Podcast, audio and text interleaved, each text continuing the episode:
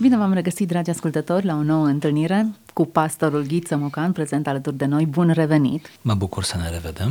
Și astăzi vorbim despre rugăciune. Se pare că exercițiul acesta ne prinde bine. Învățăm din modul în care alți oameni s-au rugat, deși rugăciunea este un un eveniment privat, dacă pot să-l numesc eveniment. Un lucru care se întâmplă în spațiul privat între tine și Dumnezeu Anumite rugăciuni care au fost scrise reflectă felul în care oamenii aceștia și-au trăit credința și sunt o adevărată sursă de inspirație pentru noi. Astăzi poposim în dreptul lui Kiril Lucaris. Kiril Lucaris s-a născut în anul 1572 și s-a stins în anul 1638. A fost o vreme patriarh de Constantinopol, dar ceea ce este interesant e că a sfârșit cu moarte de martir, condamnat de înalta poartă, pentru că a avut simpatii față de protestanți și de Occident. Adică a fost pro-protestant și pro-occident, deși el a slujit într-un mediu răsăritean din punct de vedere, să spun așa, confesional. Ce dovedește lucrul acesta? Dovedește că acest Chiril Lucaris, și noi vom cita din el doar o rugăciune, mai bine zis o parte dintr-o rugăciune, a avut un ecumenism corect, o deschidere interesantă și corectă față de alte spații confesionale din sânul creștinismului și a încercat să cuprindă cu inima și cu mintea mult mai mult decât îi oferea propria lui confesiune și propriul lui spațiu eclezial, să spun așa, și de slujire. Am vrut să punctez lucrul acesta înainte de a da citire pentru ca să-l admirăm pe omul acesta care moare pentru credință ca martir, dar uh, un martiraj interesant. El nu moare ca martir pentru creștinism pur și simplu sau cum să zic, în general pentru creștinism, ci mai degrabă se pare că este martirizat din cauza acestei afilier sau atașament, să spun așa, simpatii pe care el a avut-o și cu alte tradiții confesionale. Deci un martiraj mult mai încărcat de sensuri, nu?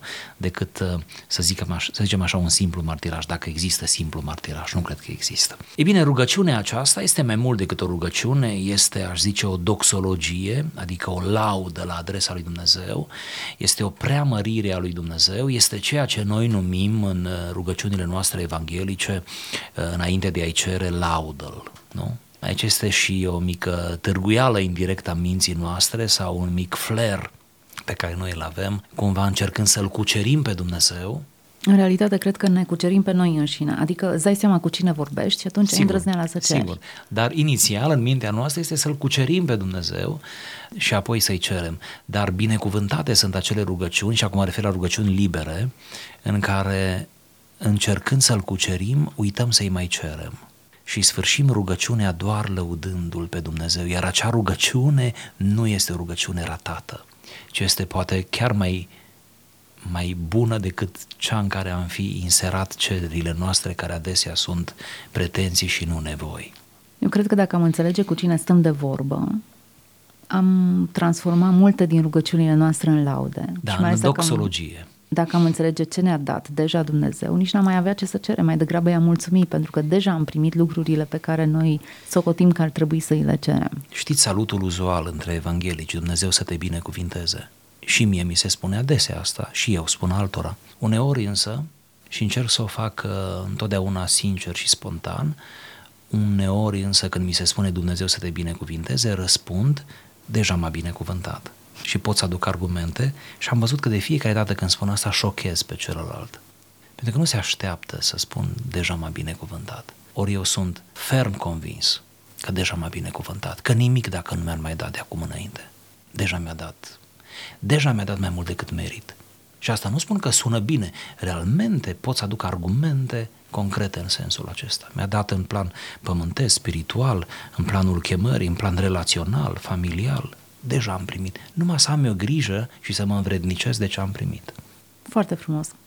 Tu ești, Doamne, început fără de început și sfârșit fără de sfârșit. Căci precum în afară de tine nimeni nu putea să le zidească pe toate, tot așa nici ele nu se puteau zidi una pe alta, ci numai de către darul și puterea ta pentru ca să-ți slujească toate ție de care au fost făcute și să se propovăduiască mărirea slavei tale cele negrăite. Deci Tu, Doamne Dumnezeul meu, ziditorul și făcătorul tuturor, Tu ești dătătorul tuturor bunătăților. Căci ce este în fire sau în dar sau în trup sau în suflet care să nu fi fost adus într-o ființă prin bunătatea ta? Căci tu ești izvorul desăvârșirilor, noianul mărimilor, adâncul milei și marea îndurărilor. Tu ești chipul frumuseții nemăsurate din care ies toate cele ce sunt. Tu ești Dumnezeul Dumnezeilor, Sfântul Sfinților, Împăratul Împăraților și Domnul Domnilor. Viața viilor, rânduiala, bunăvoința și slava tuturor celor văzute și celor nevăzute. Tu ești făcătorul și ziditorul meu, cel ce dintr-o neființă mai zidit și mai închipuit după chipul și asemănarea ta. Tu ești stăpânitorul sufletului meu, cel ce cu negrăită purtarea ta de grijă mă păzești ca să nu mă întorc iarăși într-o neființă. Tu ești cel care mă sfințești și mă înalți prin darul tău și vrei să mă slăvești și să mă fericești, îndulcindu-mă de viața ta cea veșnică. Și pe lângă acestea, tu ești ajutorul meu și sprijinitorul și făcătorul de bine, împăratul meu și domnul meu, tatăl meu și mirele meu. Tu ești născătorul sufletului meu, scopul cel mai de pe urmă al bunăstării mele, așezarea mea în starea de mai înainte a fericirii mele și desăvârșirea vieții mele. Acestea toate ești tu pentru mine și orice altceva mi-ar fi mie spre bine, dulce, cinstit și mântuitor, fiind Dumnezeul meu, Domnul meu, Făcătorul meu, Dumnezeu și om, căci pentru mine ai binevoit să te faci om. Tu ești izbăvitorul meu, slobozitorul meu, Tu ești mântuirea mea, înțelepciunea mea, dreptatea mea, sfințenia mea, izbăvirea mea, curăția mea, jertfa mea, mielul meu, preotul meu, mântuitorul meu, mijlocitorul meu, dascălul meu, păstorul meu, pilda mea, asemănarea mea, mângâierea mea, bucuria mea, veselia cea veșnică. Tu ești doctorul răutății mele, tămăduitorul patimilor mele, pierzătorul păcatelor mele, căci de câte ori mă voi apropia de tine, de câte ori îți voi spune scârba inimii mele, de câte ori va picura lacrimă fierbinte din ochii mei, de atâtea ori, Doamne Iisuse Hristoase al meu, îmi deschizi brațele tale cele sfinte și îmi întinzi mână de ajutor și mă învrednicești pe mine, nevrednicul, de sprijinul tău cel neașteptat. Tu, Doamne Dumnezeul meu, cu smerenia ta cea desăvârșită, vindeci mândria mea. Cu sărăcia ta îndepărtezi de mine iubirea de avuție cea nesățioasă. Văpaia relelor mele o stingi cu scârbele pe care pentru mine le-ai pătimit. Mânia mea sălbatică o domolești cu blândețea ta cea negrăită. Zavistia mea asupra aproapelui pe care neîncetat o ascund în inimă, o veștejești cu dragostea sădită în firea ta cu care m-ai iubit îndrăcirea pântecului și lăcomia mea satanică le oprești cu firea și cu oțetul pe care l-ai gustat pentru mine. Lenevia pierzătoare și trândăvia le iei de la mine cu ostenerile pe care le-ai suferit pentru mine. Căci pentru mine ai postit, ai umblat, te-ai ostenit, ai asudat, ai privegheat, ai fost ocărât, ai fost batjocorit, ai fost scuipat, ai fost bătut, ai purtat cu mână de spini, ai răbdat cruce și la urmă ai primit moartea de bunăvoie, îngroparea de trei zile și pogorârea în iad, pe care, Doamne Dumnezeule, le-ai suferit pentru mine. Deci, pe toate acestea le am ca pe niște binefaceri spre mine, nevrednicul, și așa le socotesc, le măsor, le primesc, le spun, le mărturisesc și le propovăduiesc. Completă rugăciune în care mare lucru nu cere, în schimb afirmă toate lucrurile pe care le-a primit. Exact ce vorbeam puțin mai devreme noi doi. În momentul în care realizezi cine este Dumnezeu, îți dai seama că nu mai ai nevoie de multe lucruri de pe pământul acesta. Multe din cererile pe care le-am formula ar dispărea. Îți dai seama că deja în El, în Hristos, ai tot ceea ce îți trebuie și nu-ți rămâne decât să te rogi bunului Dumnezeu să te învrednicească să fii la înălțimea ceea ce El Dumnezeu a pregătit pentru tine sau la ceea ce Dumnezeu îți oferă ție în Hristos. Bun, aceasta presupune să cunoști ce oferă da. Hristos. Ori această cunoaștere e tot o parte din revelație. Pavel se ruga în sensul acesta. Nu se ruga să aibă mare casă, eu mai știu ce alte lucruri, se ruga să li se deschidă ochii efesenilor și nouă implicit, ca să cunoaștem aceste bogății și adâncimea acestor adevăruri despre care vorbim noi astăzi. Dacă ochii noștri ar fi deschiși și atunci rugăciunea noastră din Doamne dă-mi, fă și chiar ajută-mă să fiu, s-ar transforma îți mulțumesc pentru că asta faci pentru mine deja. mă sfințești, mă eliberezi, îmi vindeci răutățile și patimile. Da. Învingi în mine pe cel rău, nu? Foarte interesant că totul se transformă într-un exercițiu al mulțumirii, iar lupta e să mulțumești și să vezi lucrurile acestea ca fiind ale tale, nu să le obții în urma unor insistențe. Sper că nu greșim când spunem că o astfel de rugăciune, de o așa înaltă ținută și profunzime, este o rugăciune de creștin matur. Sper că înțelegem faptul că există o evoluție, o progresie în devoțiune. Sper că înțelegem că așa cum un copil când învață să vorbească, el nu poate vorbi în fraze, ci doar leagă câteva cuvinte și apoi încet încet vorbește în fraze. Unii nu vorbesc în fraze poate nici când devin adulți. Le vine greu să se exprime.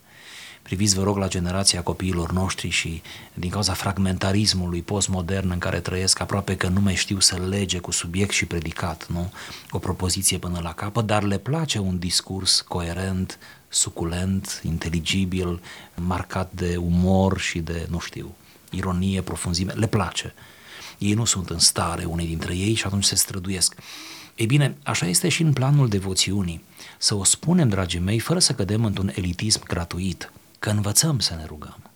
Să o spunem că e un uh, exercițiu până la urmă și că poate că puțin dintre noi vom atinge asemenea nivele, să putem să însăilăm o asemenea rugăciune, să scriem, poftim, o asemenea rugăciune. Dar o asemenea rugăciune, o doxologie de tipul acesta, se naște în timp, da? Și într-o relație profundă și totală până la urmă cu Dumnezeu, într-o dăruire a inimii înaintea lui Dumnezeu, moment în care te contopești cu Dumnezeu, un chip mistic și când spun mistic nu mă refer mistic în sensul unei anumite confesiuni, ci mă refer mistic în sensul profund al termenului, adică prin credință, dincolo de, până la urmă, de cuvinte și de gânduri și de concepte. Pur și simplu să îl preamărești pe Dumnezeu care tocmai lucrează în tine. Nu pentru tine, ci în tine și cu tine. Acum ce remarcăm aici este că autorul acestei rugăciuni definește rolul pe care îl joacă Dumnezeu în viața lui.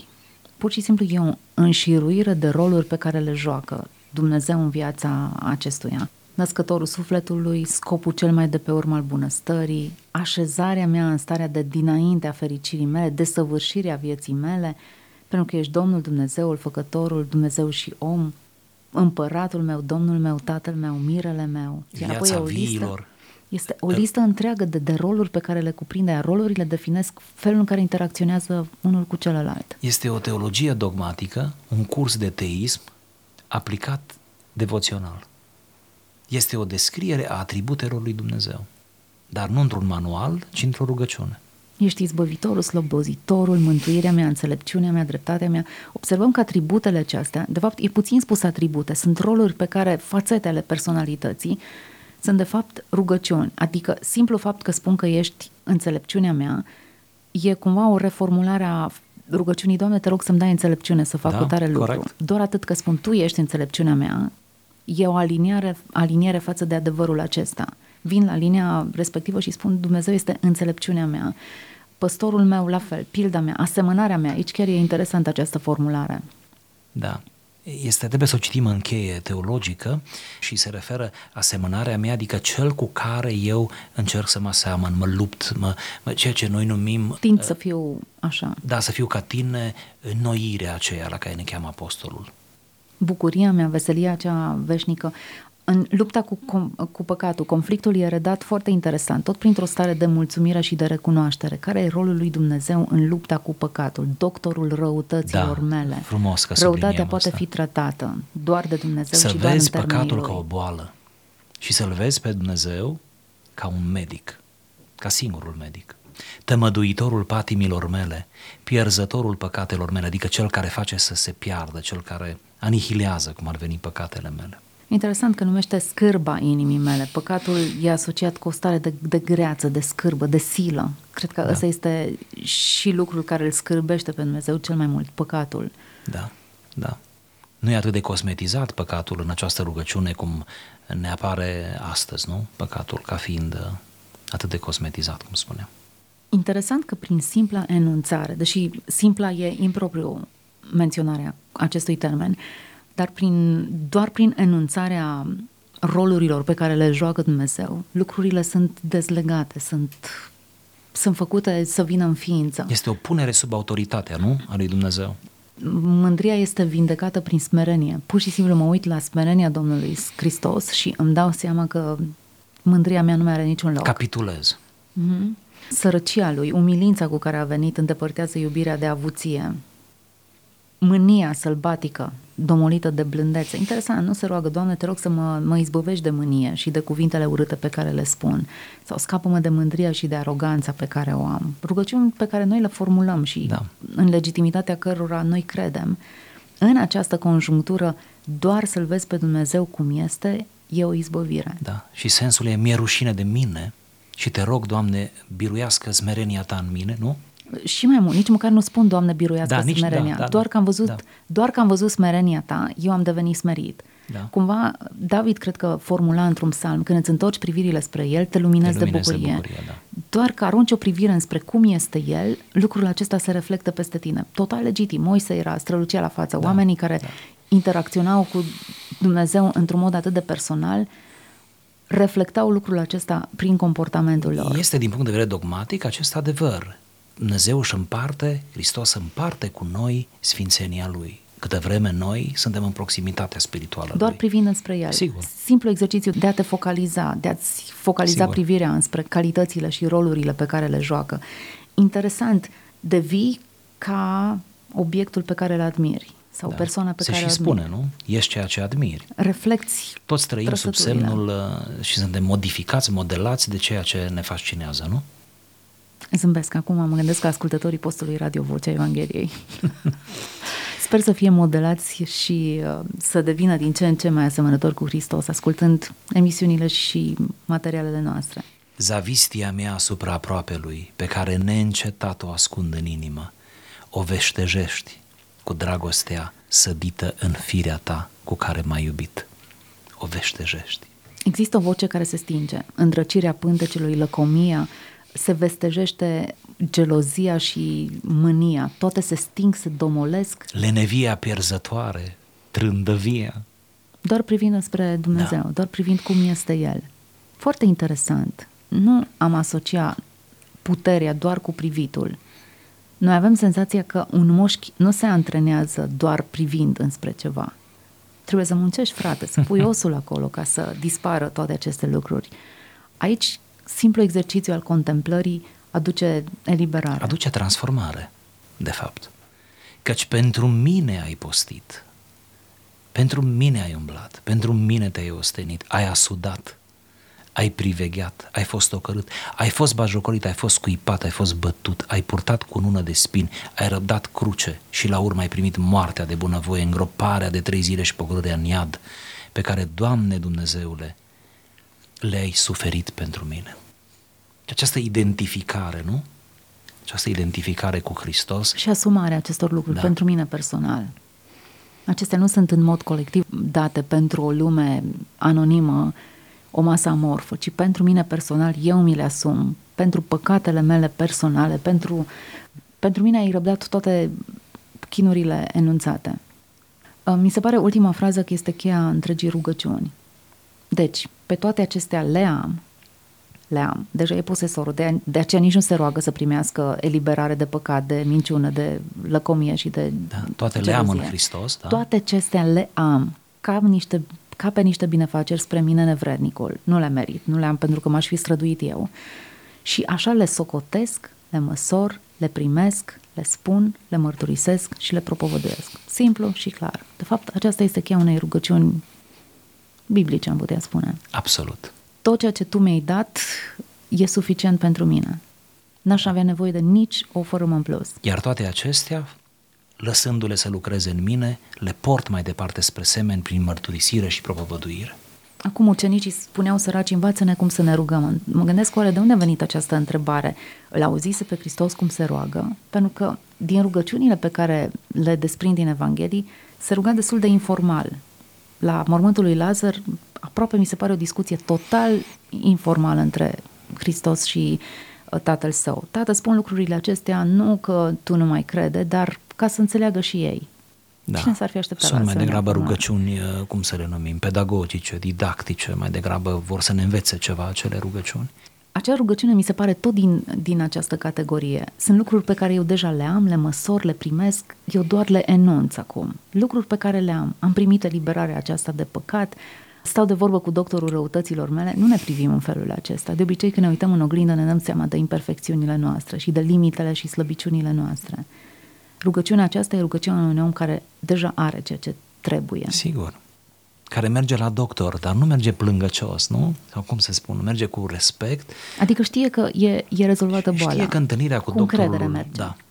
Știe că întâlnirea cu doctorul înseamnă vindecare. Ba chiar am îndrăznerea să spun că merge ca un om care se socotește vindecat. Da, putem spune. Ca o problemă rezolvată. Treaba asta este rezolvată. Eu mă duc la cel care mi-o rezolvă, dar nu îmi fac nicio problemă că nu s-ar putea rezolva sau că nu va fi rezolvată în timp. Câte vreme Dumnezeu există, iar El există, nu? Asta este premiza de la care pleacă rugăciunea, atunci Dumnezeu este atotputernic, nu doar în univers și în istorie, nu doar impersonal, așa cum îl percepem adesea, ci în raport cu mine însumi.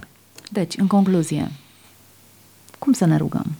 În concluzie să ne rugăm, plecând de la premiza că toate acestea sunt binefaceri spre mine, nevrednicul, că cele pe care le cerem deja le avem în Hristos și că odată ce ne bucurăm de ele și ne sfințim, nu? privind spre Hristos în rugăciune, devenim mai buni martori ai Lui pe pământ, cu mai multă seninătate, curaj, smerenie, eleganță, nu? noblețe, demnitate, purtăm numele Lui, uh, caracterul Lui, răspândindu-L printre oameni. Frumoasă concluzie și sperăm de folos pentru cei care au urmărit această discuție noastră. Acum trebuie să lăsăm puțin spațiu celor care ne-au ascultat să se roage și ei și fie ca Dumnezeu să onoreze rugăciunile inimilor noastre. Să fiți binecuvântați!